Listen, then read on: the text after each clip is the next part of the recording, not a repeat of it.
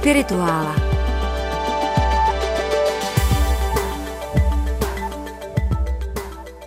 Dnes budeme hovořit o řeckém věštění. Nejdřív velmi obecně si pověsme, že věštění je v řeckém světě přítomno jakoby od jak živa. Jo, že všichni, kdo cokoliv se v řecké literatuře, míněno klasické řecké literatuře, napsáno, vždycky už se předpokládá, že věštírny existují. A to nejrůznější věštírny a nejrůznější způsoby věštění. Čili to není jenom ta slavná pítie, která se děla v Delfách na té trojnožce a ze spada stoupaly ty výpady. Ale to je tradice, která se udržela dodnes. Znám spoustu žen tedy většinou, které si vykládají tarot anebo chodí ke kartářce v těžkých situacích. Takže... Ano, to je potom to současné věštění, ale to je něco jiného, k tomu se třeba dostaneme v závěru. Ale teď hovoříme v tom historickém rozměru a v tom věštění někdy existovalo, někdy rozkvétalo a potom skončilo, respektive skončilo v té podobě, v jakou tehdy v Řecku mělo. A o tom si vlastně budeme povídat. Pojedeme do Delf? Jen ku podivu nepojedeme do Delf. Samozřejmě Delfy jsou ta nejslavnější věštírna a tam je celkem snadné se dostat, tam jezdí vlastně zájezdové autobusy z Aten a vždycky je tam plno. Ale lokálních různých věštíren v Řecku i mimo území dnešního Řecka existovalo množství a já tady doporučím k tomu čtyři svazky, které vydal kolega religionista Tomáš Vítek o řeckém věštění. Jo? Tam je prostě úplně všechno, všechno, všechno. A my dnes nepojedeme do těch delv, ale pojedeme do věštíren, o kterých se skoro neví, respektive kam skoro nikdo nejezdí. Jako to tak v tomto pořadu děláváme, že jezdíme tam, kam se nejezdí. A pojedeme do oblasti, která se nazývá Epeiros, nebo Epiros, nebo Epirus. A v nové výslovnosti vy tomu říkáte jak? No, Epirus, myslím. Epirus. Epirus, jo, Epirus. Jo, no, už jsem slyšel. Epiros mm-hmm. jsou prostě různé varianty. V každém případě budeme tomu říkat Epiros, kdybych se mm-hmm. přeřekl, tak se omlouvám, je to prostě stále tatáž oblast. A teď jaká oblast to je? To je na západě Řecka a z hlediska antiky to bylo a nebylo Řecko. Protože velká část, naprostá většina vlastně dějin klasického Řecka se odehrává mimo území Epiru. A jedině to pobřeží mělo něco společného s jaksi jádrem řeckých dějin, protože to pobřeží potom, když se člověk dívá z toho pobřeží Epiru na moře, no tak vidí Jonské ostrovy, o kterých jsme tady hovořili. Vidí Korfu a Itaku a Kefalony a Leukádu. A to už jsou set sakramensky klasické řecké dějiny. Ale to vnitrozemí, to vnitrozemí ne. Jo, to vlastně bylo takové napůl barbarikum. A my to vlastně víme už i v Odyseji. Tam se někdy mluví o oblasti, která se nazývá Tesprotie, a o té se běžně mluví, s tou se komunikuje a která nemá žádné negativní znamenko a to je jako by to dnešní jižní pobřeží, jak říkám, naproti těm Jonským ostrovům. Hmm, Ale... Já si pamatuju, když jsem byla v Řecku poprvé, a to je zatraceně dlouho, a navštívili už jsme Epidauros a Atény a všechny ty památky na jihu a teď ale otec trval na tom, že uvidíme každé antické divadlo a každou mm. antickou památku cestou do Soluně. Mm, dobře. A takže jsme právě zastavili, asi i Joannina je blízko a ano, Dodony ano, ano, a tyhle ty, že jo. Ale teď mám velký sen se tam vrátit právě proto, že tam jsme v těch horách nebyli. A tři řeky, o kterých za chvíli budeš mluvit, ty mě lákají velice. To jsou pozoruhodné řeky, k těm se za chviličku dostaneme. Ale zatím ještě momentík zůstaneme u toho Homéra, který tedy hovoří o tom pobřeží, o té Tesproty, to k nám patří. A pak je ten Epirus a ten je divoký a vládne tam strašlivý král. Antinos mu spílal a křičel, kdybys již pošel nebo se nebyl zrodil, třesešli se a tak se tváříš před ním takovým starcem, který již nemá zanehet síly po tom, co prožil. Řeknu ti však a splním, co říkám. Porazí-li tě teď a vítězem bude, pošlu tě na černé lodi do Epiru, Echetovi králi po strachu lidstva nos a uši ti uřízne kaleným kovem. Vyrve ti z těla mužství a syrové hodí je psům. Když to uslyšel Íros, roztřásla se mu kolena znovu. Ano, komu by se při takové víru se neroztřásla kolena? Hmm. Víme, jak to dopadne, ale to je jiný příběh. Nám teď jde jenom ten Epirus. Jako kdyby už tady v té Odiseji se zvěstovala ta pověst, kterou ten Epirus má. To znamená eh, místo, které je divoké, tajemné, kde jsou specifické věštírny, kde jde o mrtvé, o komunikaci s mrtvými, kde tečou podsvětní řeky, a navíc Epirus, který potom po dlouhá staletí vlastně zase znova nebyl součástí Řecka, respektive jádro Řecka se osvobozuje od Turků na začátku 19. století. Epirus až o století později. To znamená, když člověk projíždí Epirem, vlastně má mnohem víc pocit, že je někde na Balkáně, někde, kde je plno toho osmanského dědictví, než ve vlastním Řecku. Samozřejmě hovoří se řecky, obyvatele dnes už jsou naprosto většinou řekové, kromě malé menšiny tzv. Vlachů neboli Arumunů, ale jsou tam ty mešity, je tam ta stará osmanská architektura v Janíně, jo, a je to celé prostě trošičku jiné. Když člověk vyjede z toho pobřeží autobusem a je do těch hor, fakt do těch divokých hor, říká si Saporote, je to ještě Řecko, nebo už jsem někde v Albánii, nebo co se to vlastně stalo? A když jsme dole v Jonii říkali, my jedeme do Epiru, do města Janina, všichni říkali, no, tam strašně prší. A když jsme tam přijeli, opravdu tam strašně, strašlivě pršelo.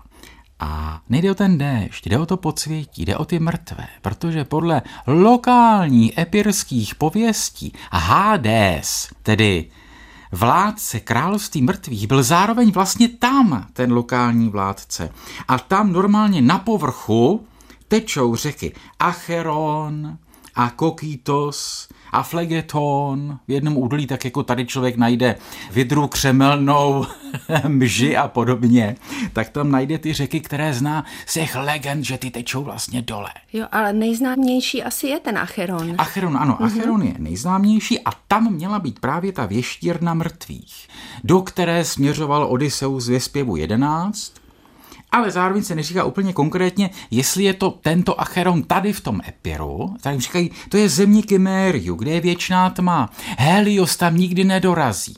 Takže v homerologii existuje mnoho různých způsobů, jak lokalizovat tu zemi Kimériu. Od, že to je prostě za Gibraltarem, až že to je někde na Krymu a podobně. A že by to mohlo být normálně doma v Řecku, na to se skoro pozapomnělo. Až potom přišel pan Sotiris Dikaras, tož byl správce vykopávek v Epiru a později profesor archeologie v Janině, a řekl si, no pozor, pozor, pozor, pánové a dámy, my tady přece máme tu řeku, která se jmenuje Acheron.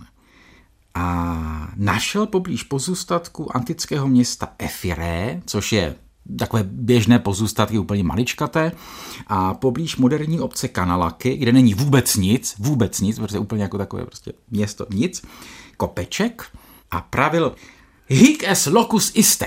To mě napadlo, že by to mohl říct latinsky, on to se neřekl latinsky, ale novořecky, to pro představu té slavnostnosti. A řecky k tomu dodal to slovo nekromanteion, Hmm, a to je to věštění. Ano, ano, ano. Nekros je přece mrtvý. Mrtvých. A mantevo je věštím. A oni je nějak museli probudit, nebo jejich ducha vyvolat, jako to na je, spiritistické seanci? To je právě to, že o tom nám prameny neříkají úplně jednoznačné zprávy. Já bych ještě pokračoval tou archeologií a pak už tebe to nějak strašně zajímá. zajímá, no, zajímá, no, zajímá, zajímá, zajímá, to, zajímá velké. Hmm. Je to archeologie, jo, nejdřív fakta, nejdřív fakta. No a prosím tě, tak jsme tam přijeli, tady nikdo tam nebyl, je to takový kopeček, na něm je vlastně zbytky nějakého tureckého domu opevněného, pozbězanský kostel a pod zemí nebo napůl pod zemí je taková klenutá chodba, takový větší obývák, řeknu velmi ošklivě. To říkáš ošklivě. Teď přicházíme k tomu tajemství a ty řekneš obývák. no, ale to tak opravdu vypadá, takový prostě, nebo sklep na jabka. Ještě možná lepší, takový sklep na jabka si představ. Dobře, trochu větší. A to je to původní... A to je to, o čem pan profesor Dikaras tvrdí, že to je nekromantia. Protože naš, našli se tam antické artefakty, jo? našli se tam sošky nějakých bohyň, našli se tam nějaké potravinové zbytky, našli se nějaké kové předměty a on vytvořil teorii, že to jsou zbytky kovových mechanismů, kterými se odkud z podzemí vynořovali kněží, že předtím ty zájemce o věždbu nejdřív omámili nějakými prostě látkami, aby byly takový vláčnější a podajnější a potom kněz v nějakém kovovém kotli vyjel nahoru a předsval toho mrtvého. Praví pan Dikaras. Velmi vtipně to popisuje Tomáš Vítek v té knize Věštění v Řecku a lze si ty artefakty samotné prohlédnout v muzeu v Janíně kde všechno to, co našli, velmi poctivě tam dali. A protože pan profesor Dikaras byl tam potom jaksi profesorem, takže to je všechno pod jeho egidou. No potom přišli další a říkali, ale prosím vás, pánové, to nejsou žádné pozůstatky zvedacích mechanismů, to jsou pozůstatky katapultů, s tím se střílelo, to byla pevnost, to byla prostě tvrz a měli tam potravinové zásoby a z těch katapultů stříleli na ty obléhatele, protože že, to je krajina, kterou prostě prošla spousta obléhatelů, vojsk a podobně. A když jsem teď zpátky z Janiny do toho samotného nekromanteja takzvaného, když jsem tam vstoupil, říkal jsem si, ale fraporte, prosím vás, kde je ta jeskyně, kde jsou ty podzemní prostory? Že to je takový sklep, v Řecku, kde je těch jeskyní taková spousta, kde ta země na tolika místech se otevírá, umožňuje to, že o tam tu něco vynořuje, ten není vůbec nic. Počkej, a to je u té řeky?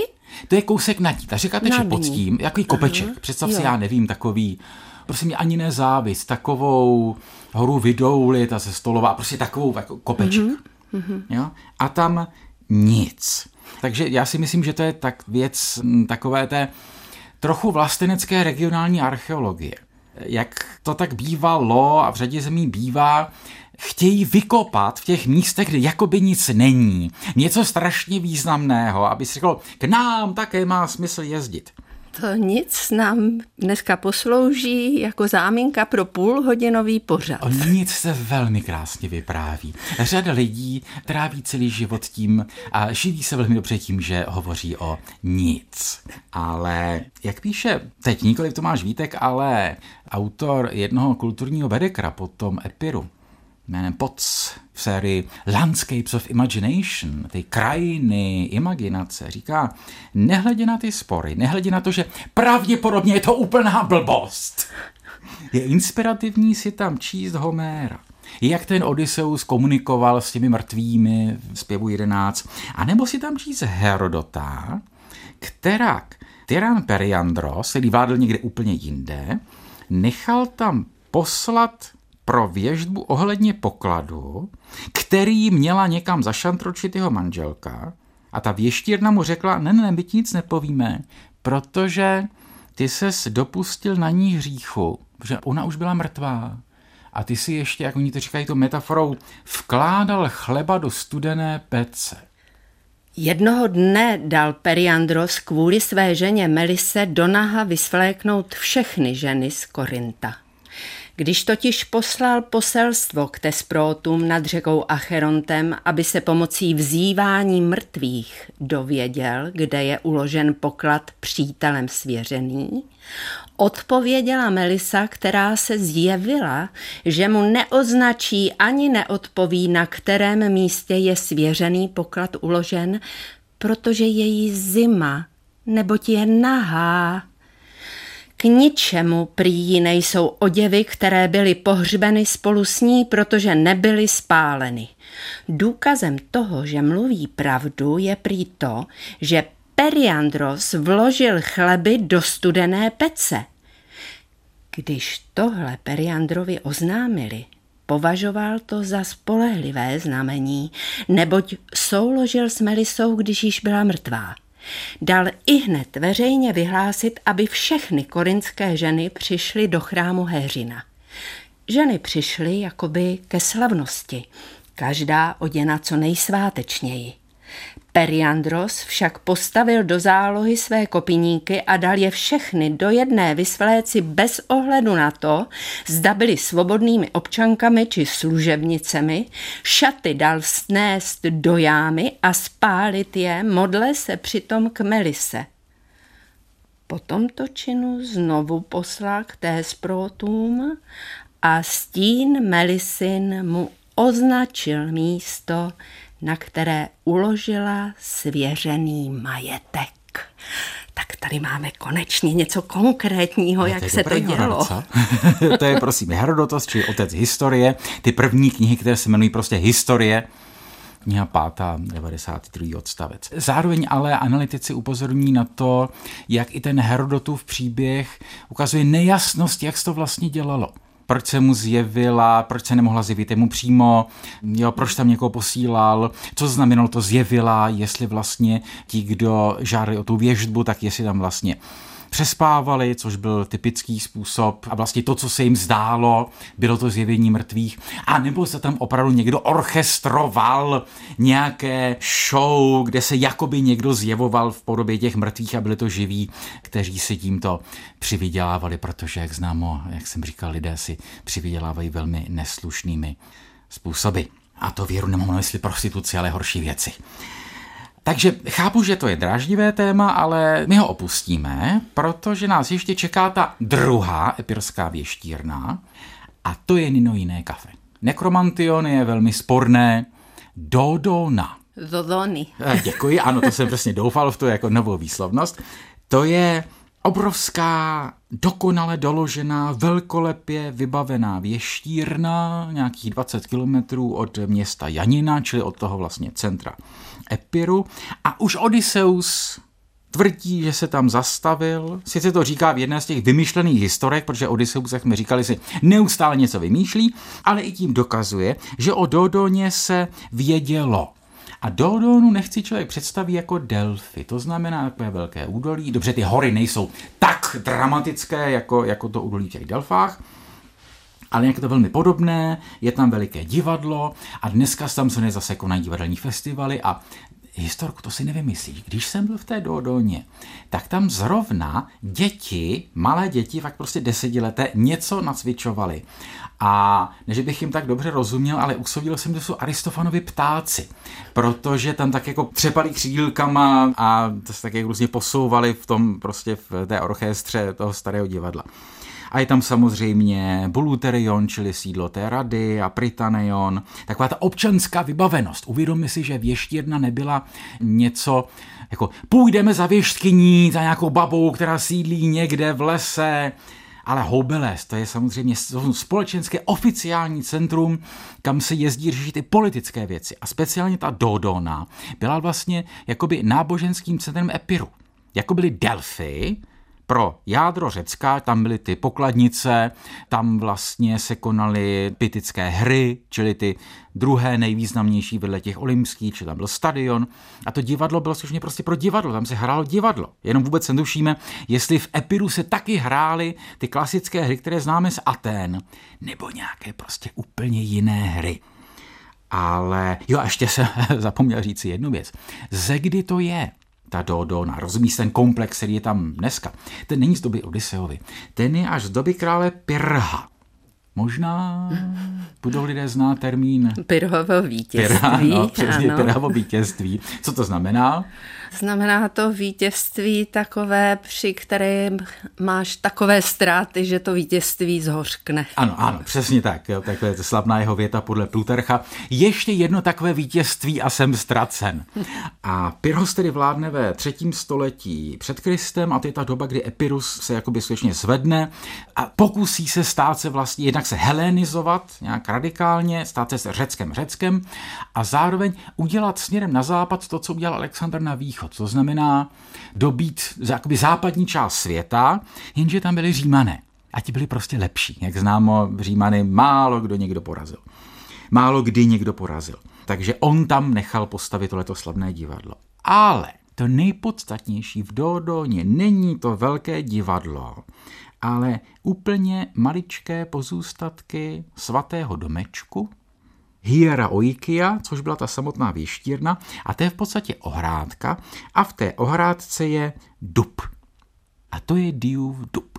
A ze šumění toho dubu, že tam hory, vítr neustále prostě vane sem a tam, a schování ptáků kolem se věštilo.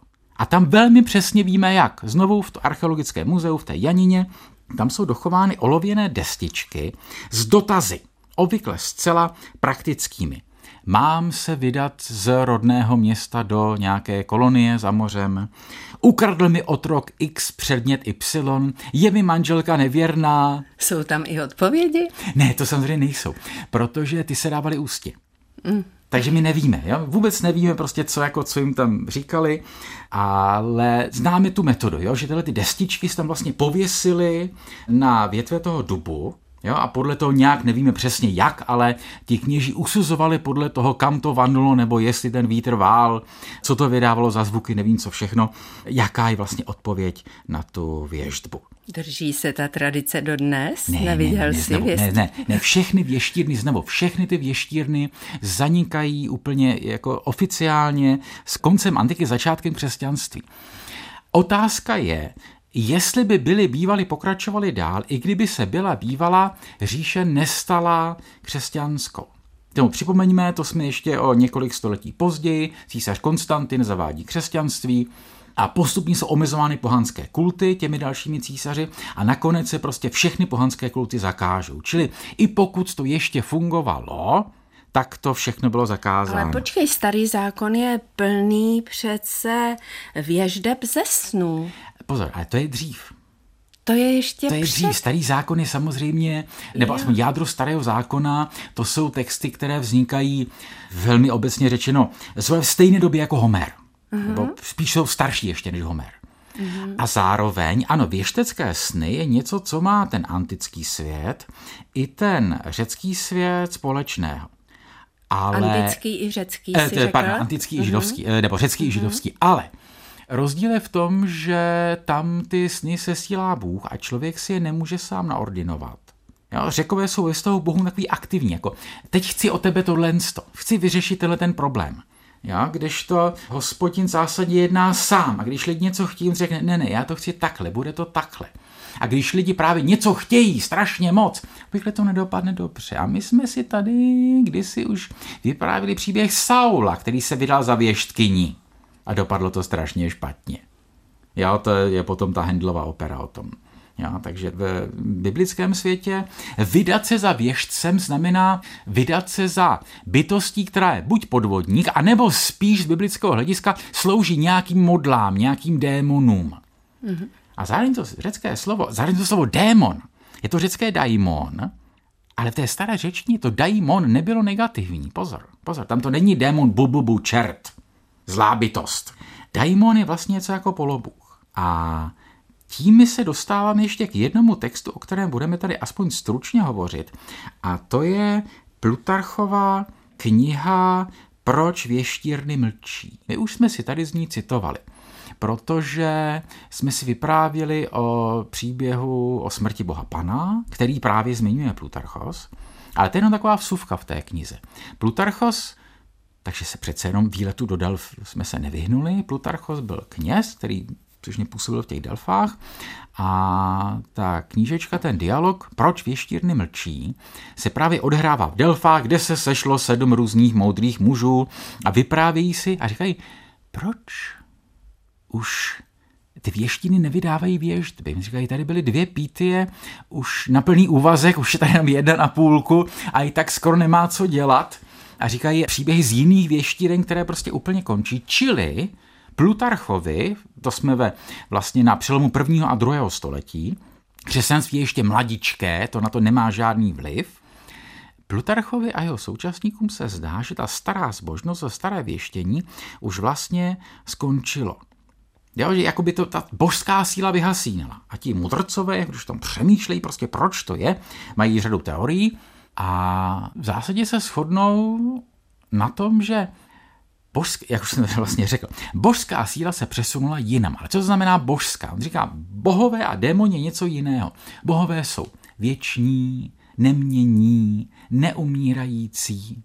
Ale ten, kdo věští, ten, kdo je v té jaksi interakci s lidmi, to jsou ti daimoni, ti polobohové, a ti se prostě někam přesouvají. Jo, jako někde byla svatá místa, už tam nejsou, budou někde jinde. A svým způsobem, když ty ses na počátku ptala, jestli to vlastně skončilo nebo neskončilo, odpověď taky může být, že ti daimoni se prostě přesunuli jinam a říkají si jinými jmény. Víš, co mám na mysli? Jo, nebo ne? Nevím. Mě napadly na Bílých Karpatech ty čarodejnice samozřejmě. Ty, například? No, například tyhle ty jako ty lidové, jak si lidové věštkyně všelijaké? si taky nechávají věštit. Je nějaká slavná ruská věštkyně, že jo? A takové různé jsou osoby A to je ta současná světě. ezoterika, to je to novopohanství, hmm. o kterém se zase kulturní antropologové přou, jestli je to nějaký novodobý fenomén, anebo jestli tohleto to jaksi lidové pohanství se vlastně udrželo po celá ta staletí pod vládou křesťanství. Jo, jasně, dobře, v neděli jdeme k panu faráři, to se musí, dostali bychom bytí, ale potom stejně si ještě uděláme takový ty naše čory morifuk. Jo? A nebo jestli, jo, jestli je to prostě kontinuální, co se jenom znova vynořilo, s tím, jak prostě ta veřejná kontrolní role křesťanství byla oslabena, a nebo jestli je to fenomén nový. A nebo, zajímavá odpověď, že já jsem měl na mysli něco jiného. Lurdy, Aha. Fatima, Medjugorje. Ale tam se nevěští přece, tam se, tam se chodí pro uzdravení. No, ale taky tam ta pana Maria takzvaně jako říká nějaké informace, prostě říká, co bude.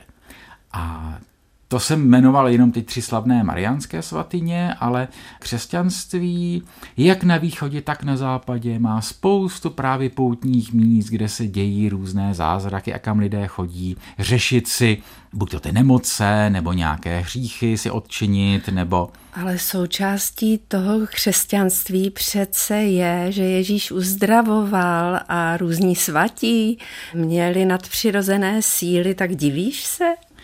Když se dívám do dějin křesťanství a pohanství, do toho neustálého zápasu, stále se něčemu divím, ale zároveň jsem se vůbec nedivil v Dodolně. Taky člověk na tom posvátém místě říká, jestli něco tady se stane. A přišly mi tam tyto verše. Věštírna v Dodolně, jaké má sdělení, že k bohům otázky žádné v srdci není. Chvála bohům ulehčení.